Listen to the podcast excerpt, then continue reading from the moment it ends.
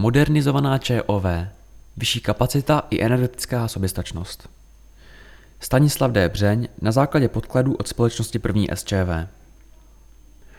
V příbramských médiích nebo politických diskuzích se občas objeví úvahy, jaké jsou brzdy pro budoucí rozvoj příbramy.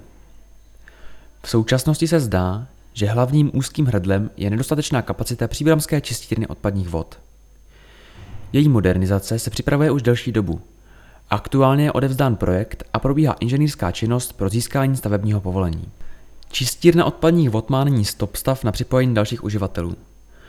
Poslední rekonstrukce v roce 2008 slibovala dostatečnou kapacitu 76 300 ekvivalentních obyvatel. Podle normovaného ukazatele BSK 5.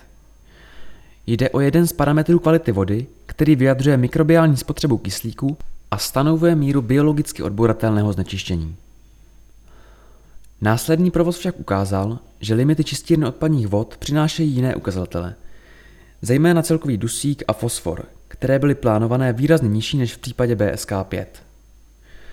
Podle vyjádření provozovatele příbramské vodohospodářské infrastruktury společnosti první SČV za to může dosavadní ne zcela vhodný legislativní rámec pro přípravu a posuzování projektu čistiny odpadních vod právě dle BSK 5 bez vazby na další ukazatele, dále pak chyba projektu ve výpočtu spotřeby kyslíku a ve výstavě použitých typů technologických zařízení.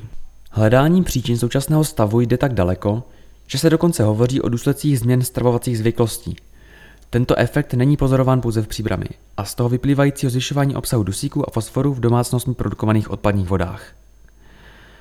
Výsledek je nicméně takový, že z hlediska parametru dusíkatého znečištění lze připojit podstatně nižší počet ekvivalentních obyvatel. Podle studie z roku 2019 provedené společnosti Aquacontact je skutečná kapacita 67 100 ekvivalentních obyvatel v parametrech organického znečištění, ale pouze 44 700 ekvivalentních obyvatel v parametrech celkový dusík a fosfor.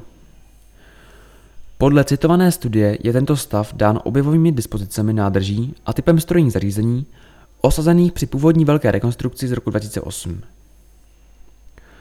Od poloviny roku 2015 začalo město připravovat zkapacitnění. Délka přípravy je ovlivněna projekčními pracemi, ale zejména vazbou na dotační tituly a souvisejícím projektem na trafostanici pro čistírnu ze strany společnosti ČES. V srpnu 2020 byla předána projektová dokumentace pro stavební povolení a poté byly zahájeny práce na realizační dokumentaci pro soutěž dodavatele stavby. Předpokládaný termín dokončení rekonstrukce připadá na rok 2027. Rekonstruované zařízení by ve výsledku nemělo být pouze čistírnou odpadních vod. Zadání by se dalo v kostce schrnout takto. Vysoká energetická účinnost a co nejvyšší soběstačnost – schopnost zachování provozu čistícího procesu při výpadku energie, takzvaný ostrovní režim, a co nejvyšší možnost dotace na rekonstrukci. Město by mělo získat moderní čistírnu splňující aktuálně platné ekologické ukazatele a kapacitu 67 100 ekvivalentních obyvatel v parametrech organického znečištění, dusíku i fosforu. Tedy sice méně, než bylo deklarováno v projektu předcházející rekonstrukce v roce 2008, ale podstatně více, než je reálný stav.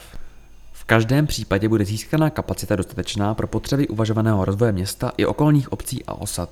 Z hlediska současného vývoje na trhu s energiemi je prozřetelné, že projekt čistírny počítá s energetickou soběstačností, včetně možnosti prodávat přebytky elektrické energie či bioplynu.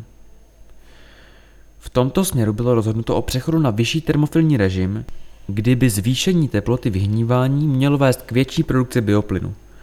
Podle modelu VŠHT o předpokládaných 20% nižšímu objemu kalů a legislativně požadované hygienizaci kalů. Čistírna tak bude doplněna o další technologie jako solární panely, výkonnější provzdušňování či odvodňovací ostředivky. Kombinací těchto úprav by energetická soběstačnost měla stoupnout nad 100%, což znamená, že čistírna vytvoří více energie, než spotřebuje. Přebytečná energie bude proudit do distribučních soustav společností ČES nebo Inoji. Vlivem růstu cen energií z posledního roku se zkrátila návratnost projektu na energetickou soběstačnost. Na druhou stranu všeobecně vzrostly stavební náklady. O tom, jaká bude finální bilance, samozřejmě rozhodne výběrové řízení a nabídky uchazečů o tuto zakázku.